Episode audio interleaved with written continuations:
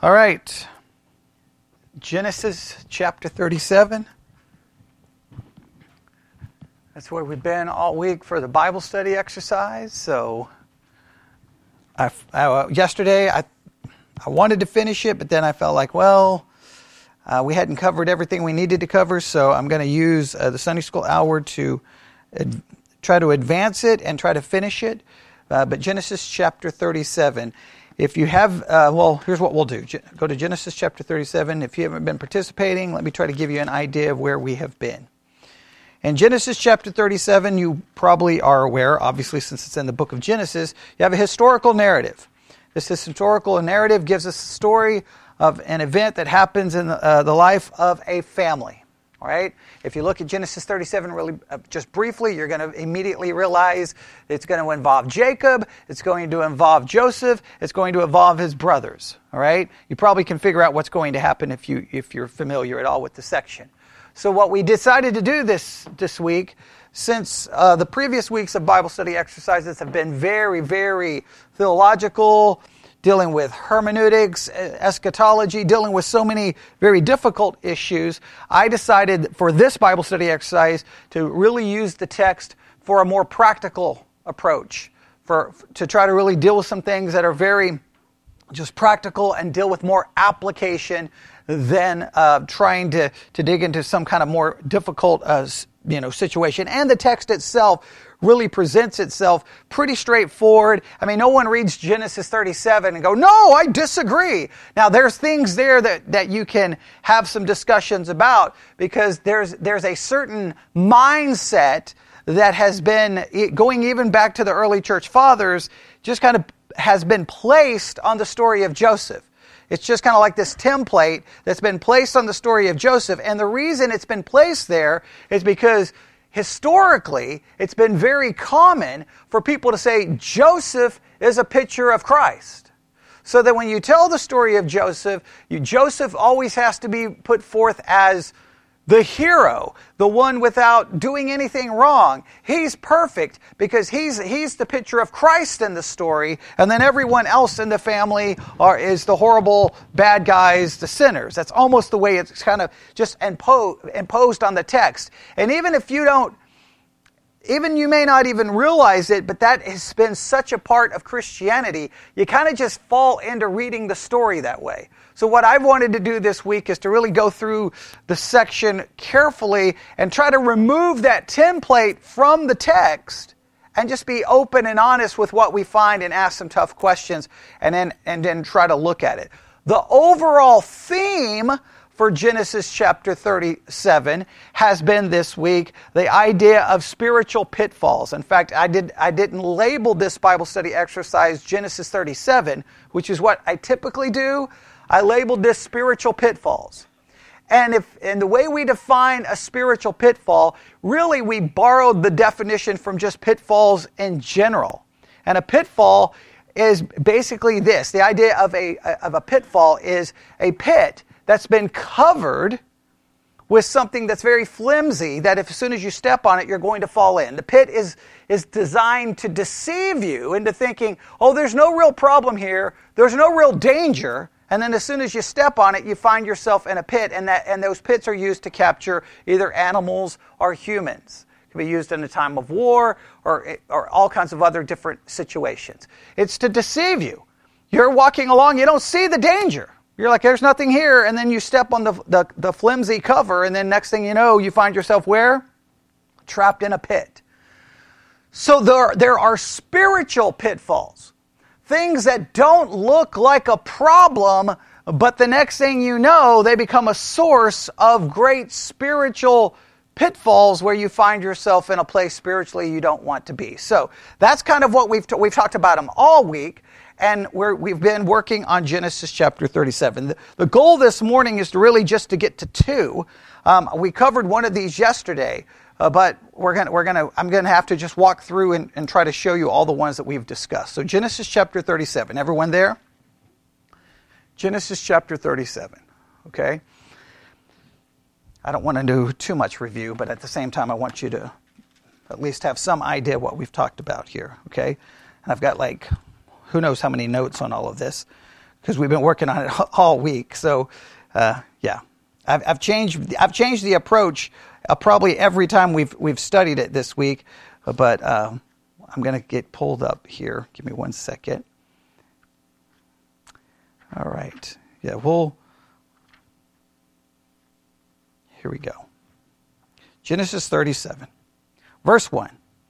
And Jacob dwelled in the land wherein his father was a stranger in the land of Canaan. Now let's just stop right here because we really broke this down this week. Immediately in this verse, we have Jacob introduced, right? Or, or mentioned. I mean, he's already been introduced, but you get the idea. Jacob dwelled in the land wherein his father was a stranger in the land of Canaan. And who was his father? Isaac. Okay, so now we have Jacob, we have Isaac. These are the generations, right? Some translations may say something like, this is the genealogy, right? And as soon as you start talking generations or genealogy, what, what, what concepts uh, being mentioned basically again? Family, very good. Okay, family. Well, Twyla already knows because she's been doing the Bible study exercise this week. So, so you got to get all the questions. You got to answer all the questions, right? These are the generations of Jacob, and then who's mentioned after Jacob? Joseph, being 17 years old, was feeding the flock with his brethren. So now we have the brothers mentioned, we have Joseph mentioned, we have Jacob mentioned, we have kind of a reference to Isaac. We have the idea of the generations or the genealogy. He's off feeding the flock with his brethren, and the lad was with the sons of Bilhah and with the sons of Zilpah, his father's wives. So we have wives, we have brothers, we have fathers, we have the whole family being brought into the story, or at least mentioned. So, the first spiritual pitfall that we spent a good portion of the week discussing is the spiritual pitfall of family. Because so much uh, within Christianity, we always hear that family, family, family is like a blessing. Family is the, the most important, one of the most important institutions created by God. Family is great, family is wonderful, family, family, family, family. However, when we just jump over to the New Testament really quick, we don't have time to go look at the reference, but what did Jesus say in regards to family? If you don't hate your mother, father, brother, you are not worthy to be my disciple. Now, why would he offer such a warning like that?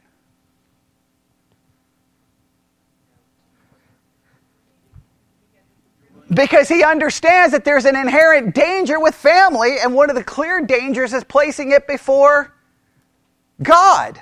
All right, so immediately we realize. So we talked about that family can appear to be like everything's great, everything's wonderful, it's amazing, and then the next thing you know, you fall right into a pit. In fact, even Paul in Corinthians warned that if the, when a person is not married, what can they focus on? The things of God. When they're married, what do they have to focus on? Things of this world. I mean, literally, that's what Paul said in Corinthians. So clearly, there is a danger built into it.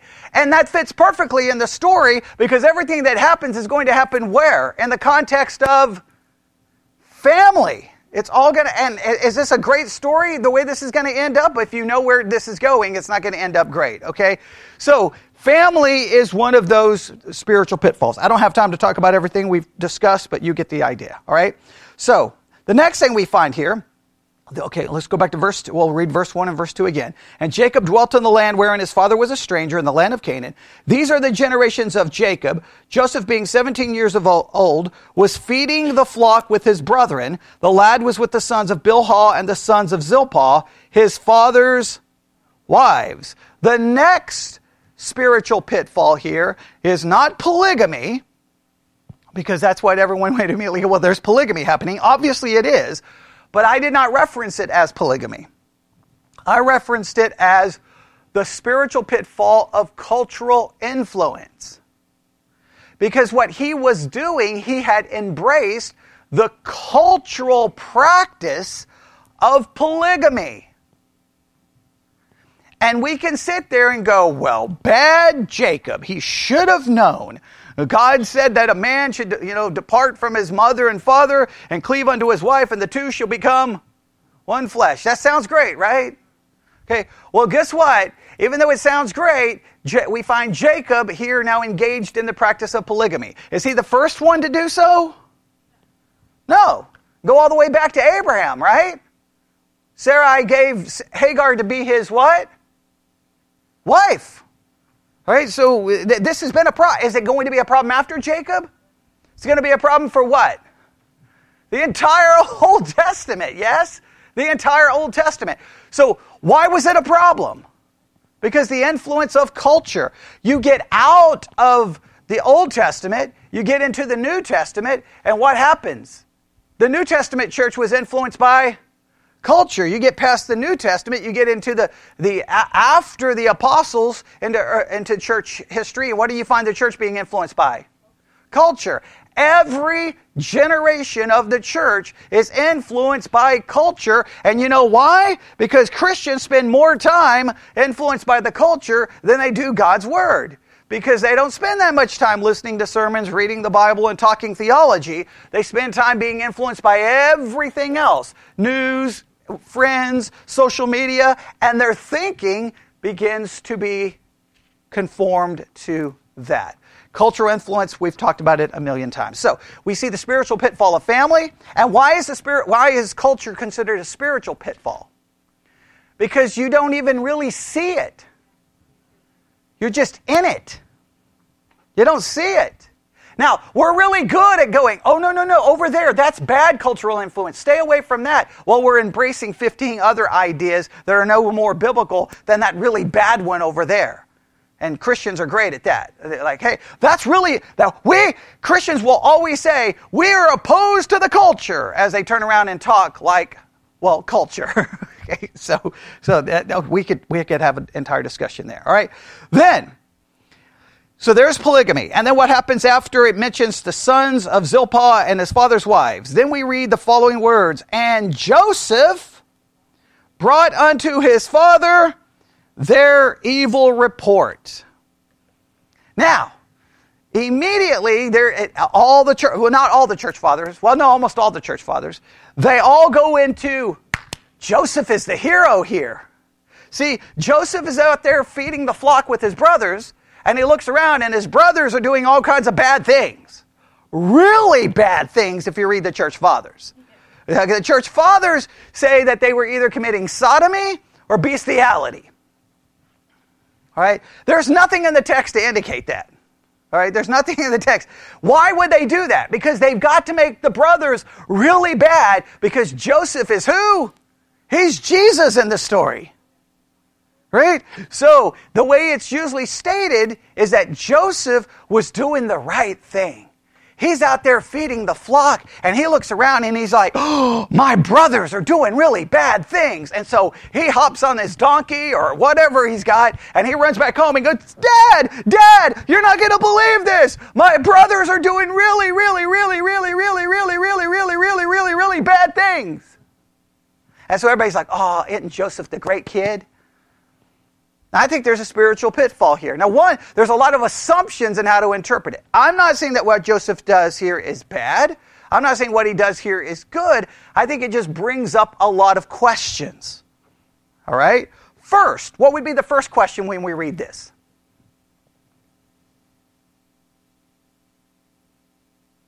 What would be the first question?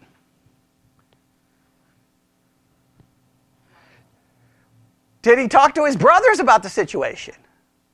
Right? Did he confront his brothers? Wouldn't that be the right thing to do? Yeah, okay, right. Everybody's like, uh, oh, I don't. Yeah, talk to them. Hey, guys, what in the world are you doing? That's that's the first question, right? Second, was there some motivation that possibly led Joseph to go run and tell dad? That's really not that good of motivation. There's possibly two motivations here. One, the brothers. Who is the moms of the brothers? Zilpah? Yeah, yeah, concubines, right? There's a possibility that maybe Joseph is like, I don't like these kids. I don't like their moms. I don't like anything to do with them. So if I can get them in trouble with dad, okay, he is 17, right? Okay? Now, I mean, that's, that's, a, that's a possibility, right? It's a possibility that he's motivated by just typical sibling rivalry, right? He just he just sibling, he, siblings don't always get along. I, I don't know if you realize this, but siblings don't always get along. I know, even and I know it's possible that Joseph was a sinner. I know I know I'm not supposed to say that because he's Jesus in the story, but he's not actually Jesus. He's a 17 year old sinner. So is he motivated to go run and tell? There may be another motivation. Look at the very next verse. And it says, Israel, next verse, loved Joseph more than all his children. Now, if you're the favorite, you may have a tendency to, well, I'm gonna, I'm gonna, if I'm already the favorite, what better way to strengthen my favorite favorite status? Right? Hey, I'm the good kid. I mean, you, some of you who have big families, you probably know this. The good kid, who everyone says is the good one, everyone says is the obedient one, that kid starts catching on. I'm the good kid. I'm the obedient kid. They know that. And so, what does the good, obedient kid like to do?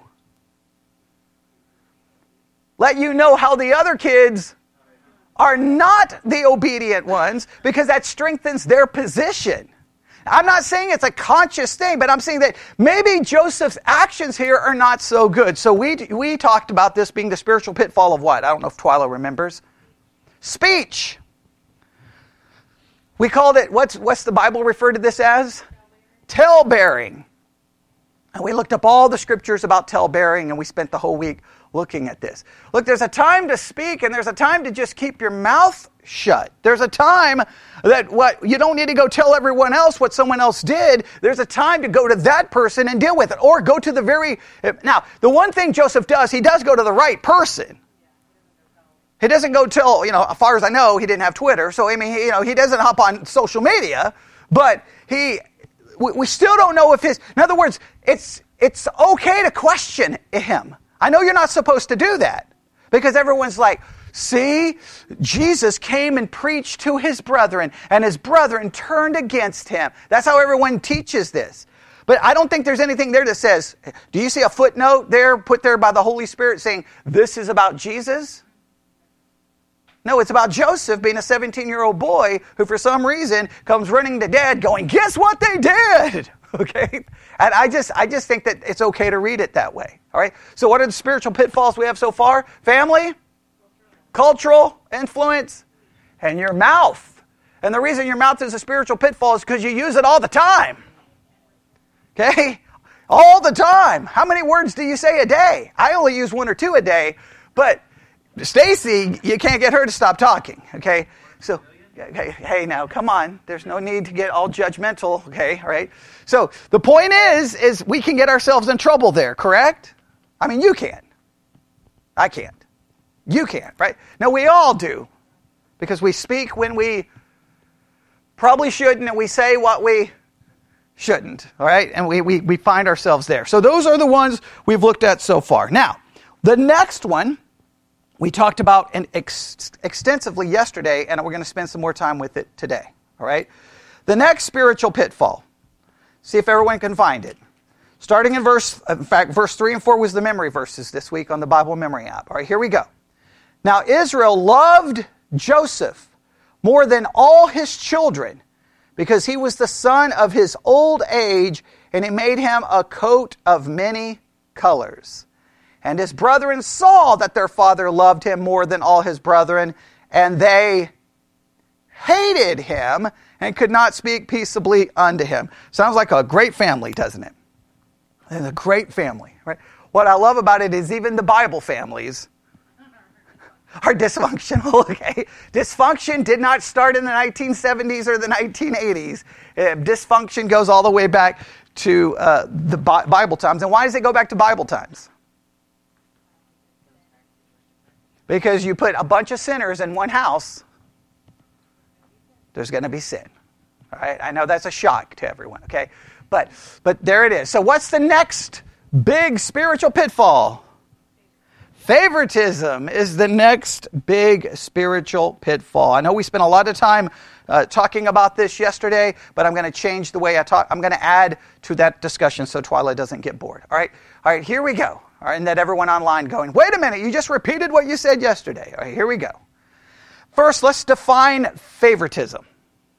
Let's define it. We didn't really define it yesterday, uh, did we? So let's define it today. Favoritism is partiality or bias. To show favoritism is to give preference to one person over others with equal claims. It is similar to discrimination and may be based on conditions such as social class, wealth, clothing, actions. I know you're not supposed to say this in 2022 within the conservative world because you'll immediately be accused of teaching, uh, you know, I don't know, critical race theory, but it can also include race.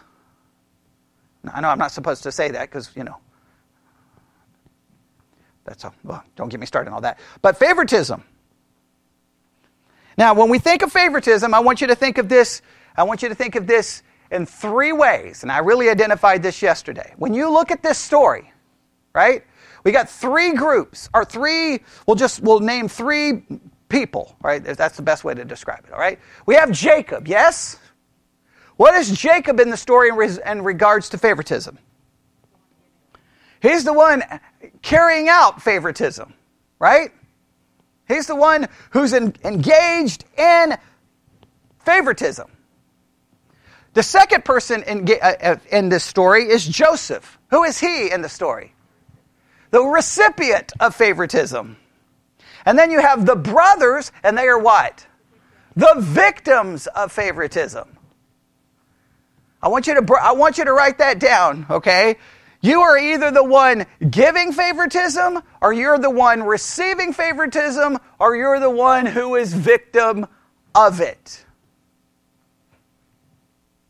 Now, guess what?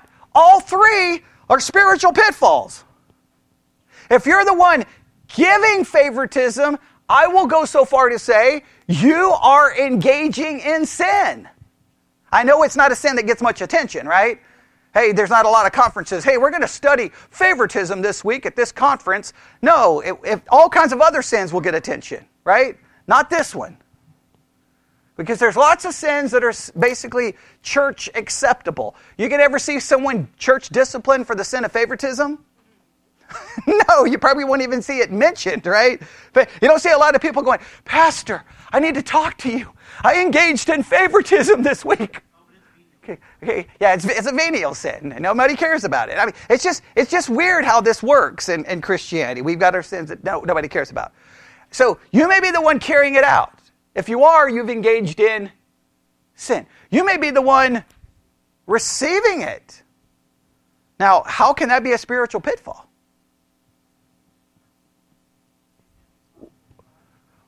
Could become like Joseph, because Joseph, Joseph not only goes and tells, he's getting ready to say, "Hey, brothers, listen! I know, I know, I just told on you and got you in trouble, but you're not going to believe the dream I just had."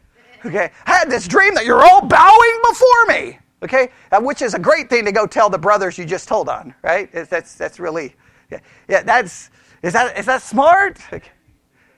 Right, yeah, right after you get to get the special cup. Yeah, which, yeah, he's wearing that. The whole thing is just, the whole thing is just a mess. All right, so you may be the one who's receiving it. Have you ever been the favorite? Okay?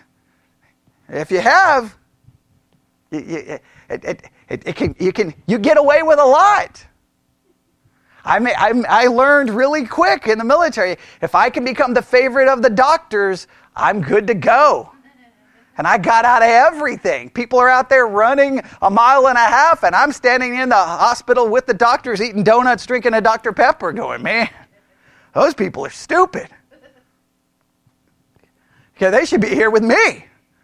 I learned how to I never learned how to manipulate this system, right? Okay. See that you you'll take advantage of it, right?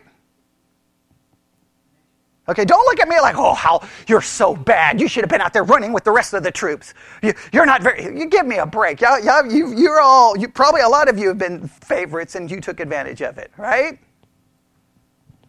Okay, okay. All right. Nobody's going to say that part. Have you ever been a victim of it? It's not so good when you're a victim of it, is it? How do you respond when you're the victim of it? In this story, their response is pretty strong, right? Okay. And you say, well, I would never go that far. Okay, maybe not uh, in their physical actions, but maybe in your mental actions, right? So, what, what are the, so what is favoritism? Favoritism is partiality or bias. To show favoritism is to give preference to one person over others with equal claims. It is similar to discrimination and may be based on what conditions? Social class, wealth, clothing, actions, race, gender. Could go through a whole host of issues. Does that make sense? Anybody repeat that?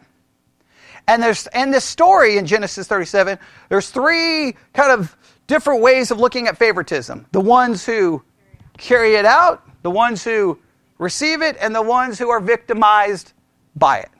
Now, let's just look at some scriptures which shows the Bible condemns favoritism. Where do you think we should go? Does anybody know some scriptures where the Bible condemns it? James, that's a good passage to go to. Let's go to James chapter 2. That's good. That's a good one. Probably the most famous. Leviticus has got some things, but uh, I think James is one what most everyone knows. James chapter 2.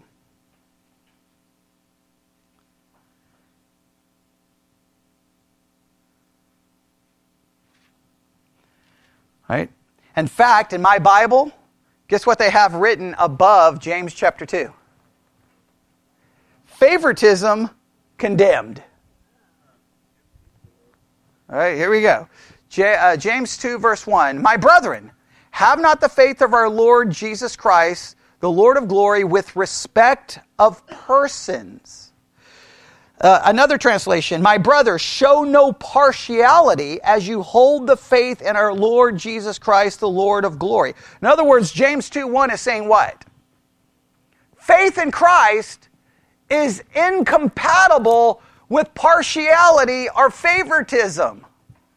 If you claim to have faith in Christ and you walk around showing favoritism or partiality, I'm sorry, the two are incompatible. Now, I wonder why. What do you think makes favoritism incompatible with faith in Christ? What do you think makes it incompatible?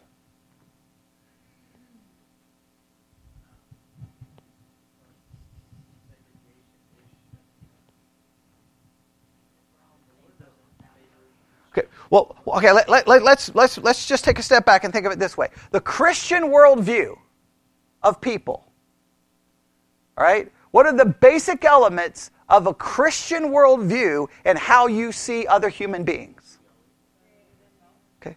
Well, okay. One, everyone is created in the image of God. No matter gender, no matter how wealthy they are or poor they are, no matter any their race, Nothing matters. They are all created in the image of God. So you have to see beyond the race, beyond the gender, beyond whatever, the politic, whatever, whatever it is that you don't like or you have some issue with. You got to see beyond that. What do you have to see? That they, they are, they are created in the image of God. And we rarely, we, look, what, what do, when you look at people, do you see, what do you see first? The image of God or what else, do, what do you see first? Come on, be honest. What do you see first? Their looks, their skin. And then after you start talking to them, what do you start seeing? Their personality, their attitude, their accent. Right? You start noticing. And and it can make it sometimes it takes three seconds. Sometimes it takes three. Oh well, maybe maybe you're more godly than me. Sometimes it takes three seconds, and my decision is like, mm, I don't like that person. I just, I'd rather just me, my dog, and just get away from me, right? And sometimes the more they talk, it's like, your fingers on a chalkboard, right? It's like, stop talking, right? Get away from me. Okay. Yeah, exactly, right? Does that, does that make sense? Yes? So we have a, we have a problem because we don't we, we stop seeing the image of God and we see the external and the external we may like or we may dislike. And come on, it can even happen with kids, right? Come on. Okay, y'all there, you have big families. You get to know that. There's some, some, sometimes you got one kid, you're like, oh, could you just stop? Please, please. You're driving me crazy. You're, you're added to everything. You're driving me nuts. Right? And then the other one, you're like, oh. They, they agree with me on everything. Okay, they're, they, I knew they were smart, right? True? Okay? So, and we stop seeing the image of God and we see all of these other things. So that's the first thing about a Christian worldview. What's the second thing we know about all people? They're all totally depraved. So we see the image of God, but we know they're all depraved. That's how we have to see people. Now, immediately, why is that important? Because if I know they're totally depraved, no matter how great I think they are, no matter how wonderful I think they are, at their very core, they are still a sinner. It's almost like how people, when they read the story, how does everyone read the story? in Genesis 37, it, we, we almost see, oh, there's Joseph, halo, ah, angels probably float above him as he walks. He probably doesn't even touch the ground. It's godly Joseph. Oh, look at those piece of garbage brothers. Man, dumpster fire of kids right there, man. They're just complete trash. Right? Is that not? Come on, that's how we read the story.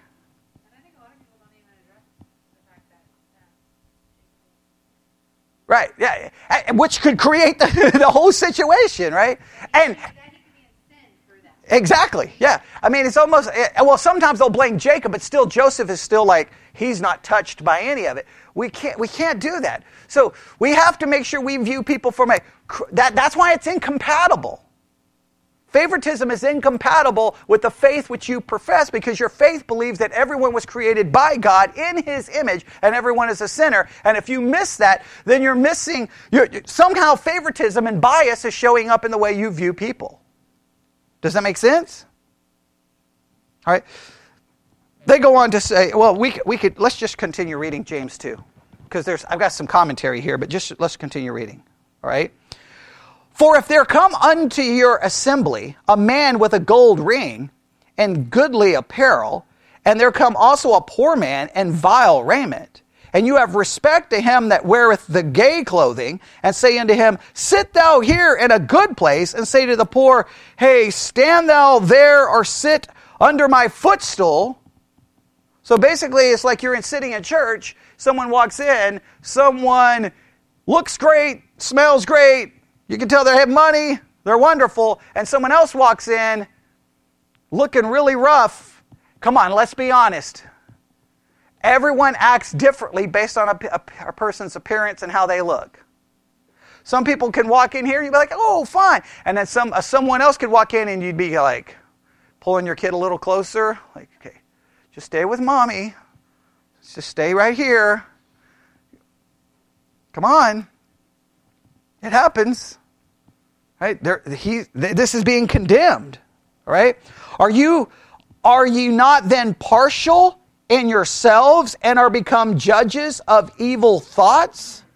Hearken, my beloved brethren, hath not God chosen the poor of the world, rich in faith, and heirs of the kingdom, which he hath promised to them that love him? But you have despised the poor. Do not rich men oppress you and draw you before the judgment seats? Do they not blaspheme the worthy name by which you are called? If you fulfill the royal law, and many believe, what, what does some people believe that royal law, the royal law is?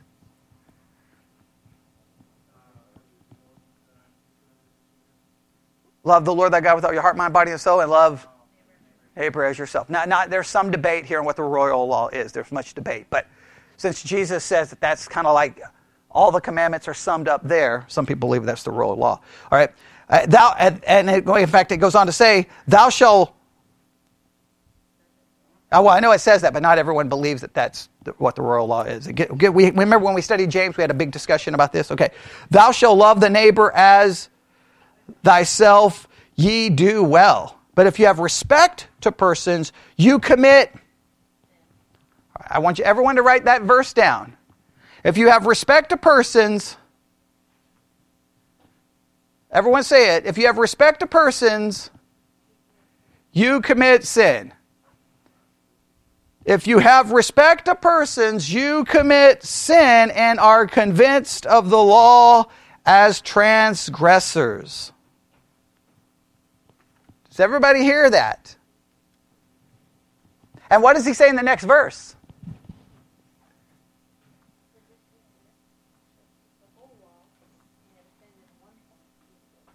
Uh, I, that's a, such an important point, right? Because that, that verse, sometimes we rip it out of its context, right? The next verse says that if you break one point of the law, you're guilty of all. And he just said that if you commit favoritism, basically, what have you become? You've broken the entire law. There's people in this room, you've committed favoritism in so many different ways, some kind of bias, some kind of prejudice, and you've never even been convicted by it because, wait a minute, that's not one of those big sins. And what is James trying to show? If you commit favoritism, you're guilty as someone has broke the other 10 commandments. But we'll pick one of the other commandments and go, you committed that one, you're finished, you're done, you're garbage. We're gonna, we're gonna brand you. Well, wait a minute. If that person gets branded with that letter, why don't you get branded with, I don't know, F for favoritism? But nobody, nobody, no, no problems here. It's a sin. It's a sin. Does everybody understand that? Okay. Now I, I've got all kinds of scriptures here that talks about favoritism. All right. I've got all kinds. Well, does it show up in the New Testament? Give me an. Can someone tell me? Because I can go through all the other uh, scriptures, right? And I could spend the rest of this time just dealing with this. But let's let's try to really think this through. Can you think of a good example in the New Testament where favoritism occurs? By someone who, well, probably should know better. Anybody? Peter. What does he do? He stopped eating with the Gentiles. Now, some people will focus that on more on peer pressure because uh, he, he kind of gave in to the Jews and he like, oh, I don't want to offend these people. But he shows favoritism. He puts the Jews before the Gentiles. This was a problem in the whole the New Testament church, right? Hey, guys, stop treating these people uh, like they're somehow second class Christians, right? Oh, yes. Showing favoritism over the, that, all kinds of things happen. So the New Testament has it as well. It is a sin. Okay, it was, let me make it very clear. It was a sin in the Old Testament. The book of Leviticus condemns it. It's a sin in the New Testament. It is a sin. It's not like, well, that was a part of the old law. Favoritism, bias, prejudice, prejudice bigotry. It is a sin. Now you can't, if you preach this in 2022, you're immediately accused of critical race theory being a liberal, which is ridiculous, okay? That's got to get purged out of the church. All right? That's ridiculous, okay? I'm, I'm tired of hearing that. No, favoritism is a sin. Prejudice, bigotry, when you, because how are you supposed to see everyone? Create the image of God and are sinners. And if you miss that, then well, you've you've missed everything. Okay, so I, I, so let's go back here. Let's just go back to Genesis 37.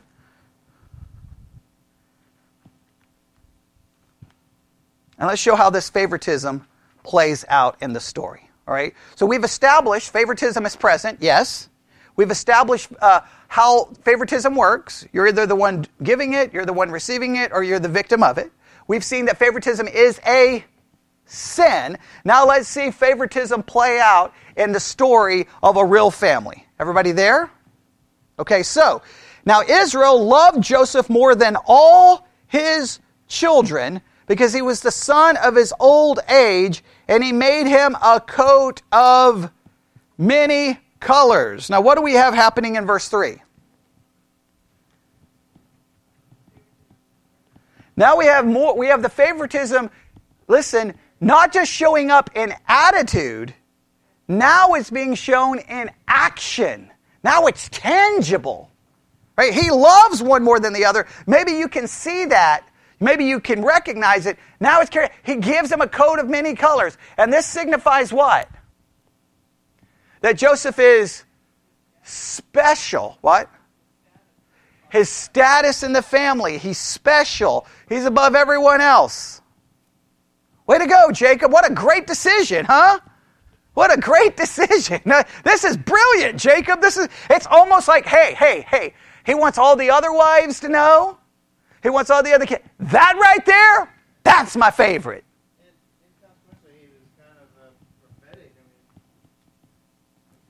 In what way? Oh, well, yes. But he still wasn't better.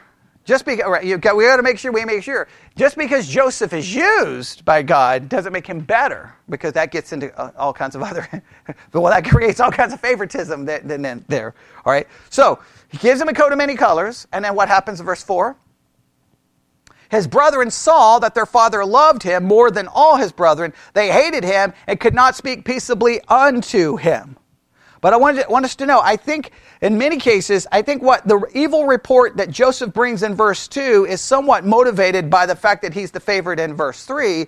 The father then demonstrates him being a favorite by giving him a coat of many colors. And then, of all the crazy things a kid could do, now I know Joseph is 17, right? So you got to at least take that into somewhat of consideration. I know 17 years of age then is different than 17 years of age now, but still, you're like, what in the world are you doing? Because he has a dream in verse 5. He dreamed a dream. And then immediately, what does he do? He told his brethren, and they hated him yet. All right, so clearly this dream ticks them off. Now, so it's almost like you can picture it. Hey, I got my coat of many colors. Hey, guys, guys, come here, come here before you go feed the cattle and I go out and give another evil report about you. Stop what you're doing. I got to tell you this dream. And they're like, okay, all right, what's the dream? And they're looking at the coat, probably already thinking, oh, I can't stand this kid, right? So, but maybe it's a good dream. And then what's the dream? And he said unto him, Hear, I pray you, this dream which I have dreamed. For behold, we were binding sheaves in the field, and lo, my sheaf arose and also stood upright. And behold, your sheaves stood round about and made obeisance to my sheaf. In other words, they did what? They bowed down. Can you imagine that? I mean, just try it in any of your families, right? Have one kid go to the dinner table tonight and tell all the other kids, I had a dream that you were all bowing before me. It, it, it won't work. It won't work. It won't work. It, it, it doesn't work. Right? They get mad. I, I do. I, there's a, a big wrestling storyline right now where this wrestler it keeps coming out, and wherever he goes, he tells everyone, Acknowledge me! Right? Because he's the head of the table, the tribal chief. He's the best. He's the greatest. He's been champion now for like 500 days. It's crazy. And the story's been going on forever, right? Well, Liam hates this. His anger for this person is beyond like, it's, it's, well, it's insane. He wants the wrestler to basically die, right? But I wear the shirt. And when he comes in and sees the shirt, he'll go, he'll go to Stacy and he'll say, like, it's my coat of many colors. He'll say, tell your husband that I'm going to beat him up. Tell, like, and, or he's getting a knife from the drawer, like he, he wants to stab me. I'm like, it's just a wrestling storyline, kid. Get over it. But he doesn't like it. So I'll, I'll always, I'll, I'll look at Liam, acknowledge me. And he doesn't want to acknowledge me. He gets mad. He gets upset. I'm like, get over it. Right? He's the champion. And every time he wins, oh, he gets he's yelling and screaming at the TV, like, like, and he'll, he'll say, I need to see, I need to say some bad words, right? Because he doesn't know what to do. He gets so mad when the, every, I mean, I don't think the guy's ever going to lose the way the storyline is going to go on for 20 years. But Liam is just becoming like, he keeps saying he's going to grow up, become a wrestler, and then he's going to be the one who beats it, right? So he's got, I'm going to find a way to end this story, right? So, but eh, it's, that's just one little, little example. That's just a fictitious character Imagine if it's his brother walking up going, Acknowledge me! Like, no, Liam would be fighting. And probably the same in your family. Right? So, is this a smart thing to do? And his brother said to him, What does his brother say in verse 8? Shall thou indeed reign over us? Or shall thou indeed have dominion over us? And they hated him yet. Every time. This is the way the text goes. They hated him. They hated him more. They hated him even more. Like it's just every day. And does Joseph stop? What happens next? And he dreamed yet another dream. And he told his brother and he said, Behold, I have dreamed a dream more. And behold, the sun, the moon, and 11 stars made obeisance to me.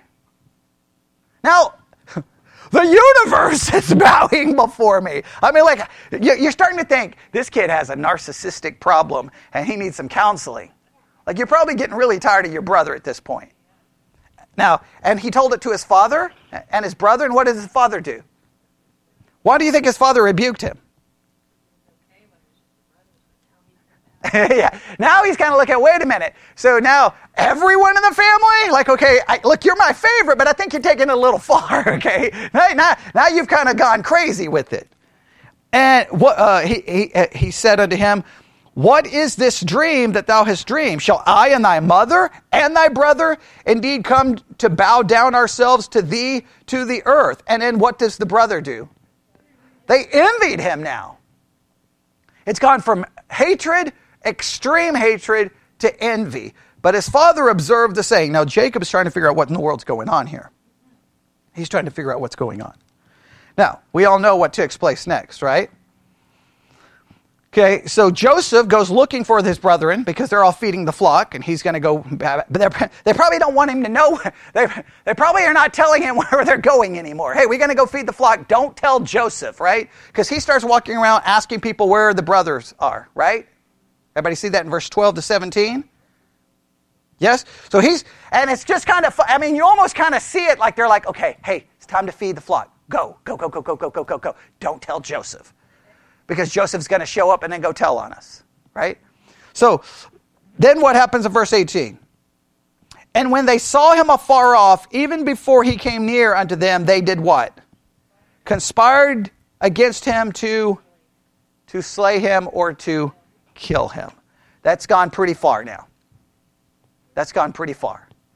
Hatred turned into extreme hatred, which turned into envy, which now turns into a plot to kill.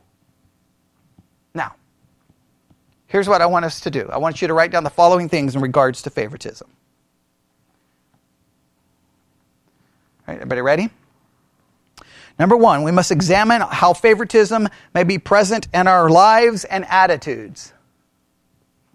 You have to, you have to look and see where favoritism shows up. It can show up in the home, it can show up at work, it can show up in how you view people just anywhere. And in any, any way, shape, or form, you got to look for is there some prejudice? Is there some bias? Is there some bigotry inside of you? You've got to acknowledge it. Now, typically, people who, are, who show favoritism or who have bias or bigotry, they're usually what? the last ones to detect it.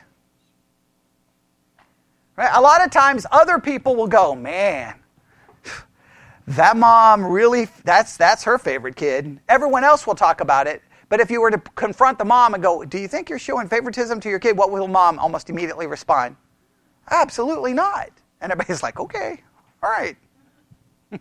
when your kids are in counseling, maybe you'll listen in because it's clear to everybody. Okay, yeah, I think it's obvious, Sometimes you don't even realize it. That's what makes it a spiritual pitfall because you don't even see it. You, I mean, maybe Jacob realized what he was doing. We don't know. But we have to look and see if it's there. It, and listen, I know what you're thinking. Man, come on. Preach on a really good sin. No, this is a good sin because nobody thinks it's a sin. okay, that's the problem. And I want you to realize that how bad this, I mean, we don't even need to go into American Christianity on this subject, do we? I mean, American Christianity keeping blacks out of churches. Okay? Some really messed up stuff American Christianity has done in regards to race. I mean, whoa, Christianity is, and that's Christianity showing the same bigotry, the same prejudice, the same racism, the same garbage that the world does. And then we turn around talk, acting like we're morally superior. Okay, it's, it's, it's wrong. It's that simple. No place for, and it should never been in Christianity. It should not be today. But it's there. And why is it there? We're all depraved. Right? No excuse for it, but it's there. It's there. It's not, not acceptable. All right? Next. All right, so we must examine how favoritism may be present in our lives and attitudes. Number two, if we are the recipients of favoritism, we must not allow it to become a source of pride. If we become recipients of it, we've got to ensure that we don't allow it to become a source of pride. What's the, I, I cannot stress this enough. We, we talked about how we should, view, listen, we talked about as a Christian, what is your worldview towards other people? You must see everyone as being created in the image of God. So you see that before you see race, gender, or, or, or anything else. And you have to see people as being depraved sinners. Correct? Then, what is the worldview you must have towards yourself? Jesus makes it very simple. Christianity, in regards to the view of yourself, involves at least three things deny self, die to self, and stop following self. Well, if you die to self and you're denying self, even if you're the recipient of favoritism, you won't exalt yourself. And that goes from Matthew chapter 16 is where Jesus points that out. He also does in Luke. We won't, I don't have time to look up all of those scriptures. In fact, what how are we supposed to act? Well, Philippians 2, I think is that what you're referencing? Philippians 2 is a good passage to just remind ourselves of. Philippians 2. This one we want to read. And the reason this one is important is because, well, Jesus is the model of it. Now, Jesus heard a message This is my beloved Son in whom I am well pleased. He's the eternal Son of God. But how does Jesus respond to such a favored position? Philippians chapter 2, verse 1 if there be therefore any consolation in Christ, if any comfort of love, if any fellowship of spirit, if any bowels and mercies, fulfill ye my joy that ye be like minded, having the same love, being of one accord, of one mind. Now, verse 2 is what is God wants for every church. There's no favoritism in that, right? There's no bigotry, there's no bias. Let nothing be done through what? Strive for vainglory, but in lowliness of mind, let each esteem others better than themselves. That's how you handle it. No matter how much you're the favorite, you still esteem everyone else better than you. Everyone in this church should esteem everyone else better than them. Everyone in your family should esteem everyone else in their family as better than them. You should esteem everyone you work with as better than yourself. Eh, nobody wants to say amen to that, right? Look not every man on his own things, but every man also on the things of others. That's this is when the whole pandemic hit. This is the thing that drove me crazy because when Christians are out there going with all of their nonsense and conspiracy theories and just acting like, I don't know, they've lost their mind and that Alex Jones is their pope, okay? Instead of just talking like Christians, they stop talking like Christians. Here's what you should do in the middle of a pandemic. What do you do in the middle of a pandemic? Esteem others better than you and didn't do what? What's the next what's that verse? Look not Look, every not every man on his own things, but every man also on the things of others. It's not about you. And all I've ever heard during the pandemic is Christians going, Our rights, our rights, our rights, stop the tyranny, our rights. Where does the Bible ever talk about any of your rights? You don't have any. You say, But I'm an American. Okay, well, then be an American and stop being a Christian. Christianity is not about your rights. What, what does Jesus say? Do what? Die to self. Deny self. Stop following self and consider what? Other people before yourself. Is that complicated? Oh, it's not easy. Now, I will agree there. It's not complicated. It's not easy. It's one thing to say, man, I know what I should do here during the pandemic, but man, I want to fight for my rights. I'm tired of this tyranny. I want to rebel. Okay, it's one thing to just acknowledge it. Then I got no problem with that. But to act like that, that attitude is the spiritual one, look, you're not convinced. All you're doing, you may convince all your QAnon, you know, buddies, but you're not convincing anyone who knows how to read a Bible. You may be convincing all the people who love Fox News and Tucker Carlson, but you're not convincing anyone who knows anything about the Bible. Because the Bible is like, no, it's right there. And you say, well, but I just think that's ridiculous. Oh, I guess, I guess you're going to think the next part of this is ridiculous too, right? Let this mind be in you, which was also in Christ Jesus, who being in the form of God, thought it not robbery to be equal with God, but made himself of no reputation, and took upon him the form of a servant, and was made in the likeness of man, and being found in fashion as a man, he humbled himself and became obedient to what? Even death of the cross. You had no problem with Jesus giving up his rights. You had no problem with him putting you before him. You had no problem. Jesus, give up your rights. Die on a cross. Get spat upon. Do it for me. But when you turn around and go, wait a minute, I got to give up my rights, I'm not going to do it. Do you see how utterly blasphemous that is? We have, we have no problem with Jesus doing it for us. But when we're put in a situation where it calls for Christians to act in a similar fashion, it's almost this is what we're saying Jesus, you were dumb. Because we're not going to act that way. Do you see how messed up that is? All right? So, we got to go through these quickly. All right. So, number one, we must examine how favoritism may present uh, in our lives and attitudes, how it's present in our lives. Number two, we have to, uh, if we're the recipients, what must we do? Not allow it to become a source of pride, and we must follow Matthew 16, 24, and Philippians 2. Number three, if you're a recipient of favoritism, you must not take advantage of it. And when I say not take advantage of it, in a sinful or ungodly way or in a way that hurts or, or, or hinders other people.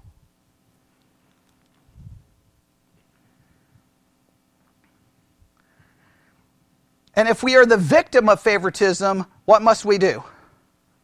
I don't have as much time to spend on this as I want to. If you're the victim of it, what, you, what can you not do? You cannot be filled with hatred envy, bitterness, and vengeance. Now, is that e- have you ever been a victim of it? It's not good, is it? It's not good at all. If you've ever felt it, it's not good. Okay? Whatever the situation is, everyone can probably tell stories. We're really good at detecting when we're victims of it, aren't we? I mean, we have like a favoritism detector. We beep, beep, beep, beep, beep, beep, beep, beep. Oh, how dare you! Don't make me the favorite. Like we're quick.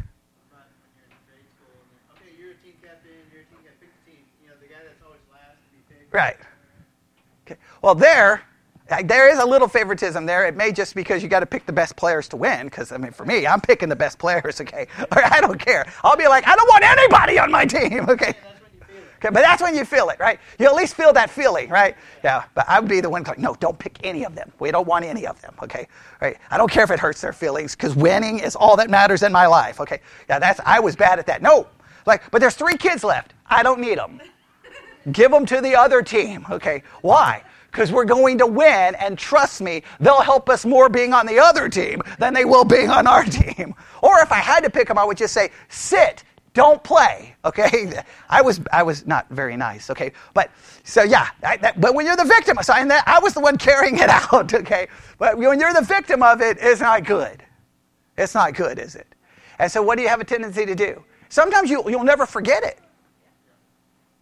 You probably some of you can remember specifically and you'll like i'm never going to forget that feeling. You got to do what you got to not be filled with hatred, and you got, I hate to say, I know it's cliche, but we can sing the song from Frozen. let it go, okay? I know it's cliche, but you got to just, sometimes you just got to let it go. You can't do anything about it. You just can't do anything about it. I mean, I can go back to everything that happened when my dad brought in his next wife, and it wasn't a pretty sight in that family. And there was clear favoritism because some of us got pushed out while the other ones were allowed to just, I don't know, do whatever they wanted to do, okay? And you don't ever forget it. But you just got to go. You, in fact, you can't respond with bitterness. The only thing you can do is respond with forgiveness. Right? Now, we didn't even get to the next one. Because the next thing is what? There's favoritism. What's the next spiritual pitfall you think you see in this story? We just got to it. Betrayal. Because I don't think Joseph ever thought his brothers were going to throw him in a pit, try to kill him, and then sell him into slavery. Now, this goes back to family. like, this family clearly becomes a, uh, he ends up literally in a pit. Okay? See why I say pitfalls? He literally ends up there because of his family. But betrayal, and we don't have time to get into that for now. All right? But betrayal is the last one. And guess what? Betrayal can just make you as bitter as, as favoritism. In fact, even more so. But you got to respond to whatever that betrayal is. No matter how much it hurt you, you got to respond. And again, we betrayed Christ. We have to see ourselves as the betrayal, the one who commits betrayal all the time against Christ, and then we've got to respond with it with forgiveness. It's the only way. I mean, if you can't respond with forgiveness, then you're going to be just eaten up and destroyed by. The one thing about Joseph, I will say, he doesn't respond to it in a negative way. That's one great thing about Joseph. He just seems to move on. it's like bad thing just keeps going, keeps going, keeps going. Almost like he kind of knows that God's going to work it all out. Yeah, he just gives it over to he gives it over to God. And sometimes we cannot seem to get past being betrayed in any way, shape, or form. All right, we'll stop right there. All right, let's pray. Lord God, we come before you this morning. It's been a very important week of study as we've worked on favoritism now for two over two hours. We've worked on it. Uh, the betrayal one is a serious one. Everyone has experienced betrayal in some way, shape, or form, maybe in an extreme way, maybe in a small way. And maybe there's people still carrying bitterness, resentment, and hatred, either for being a victim of favoritism or being a victim of betrayal. If we cannot lay that before you and forgive as you have forgiven us, then the only thing we will do is destroy ourselves and end up in a pit. And I pray that we would really consider and examine our hearts this week in regards to this very important subject. And we ask this in Jesus' name. And God's people said,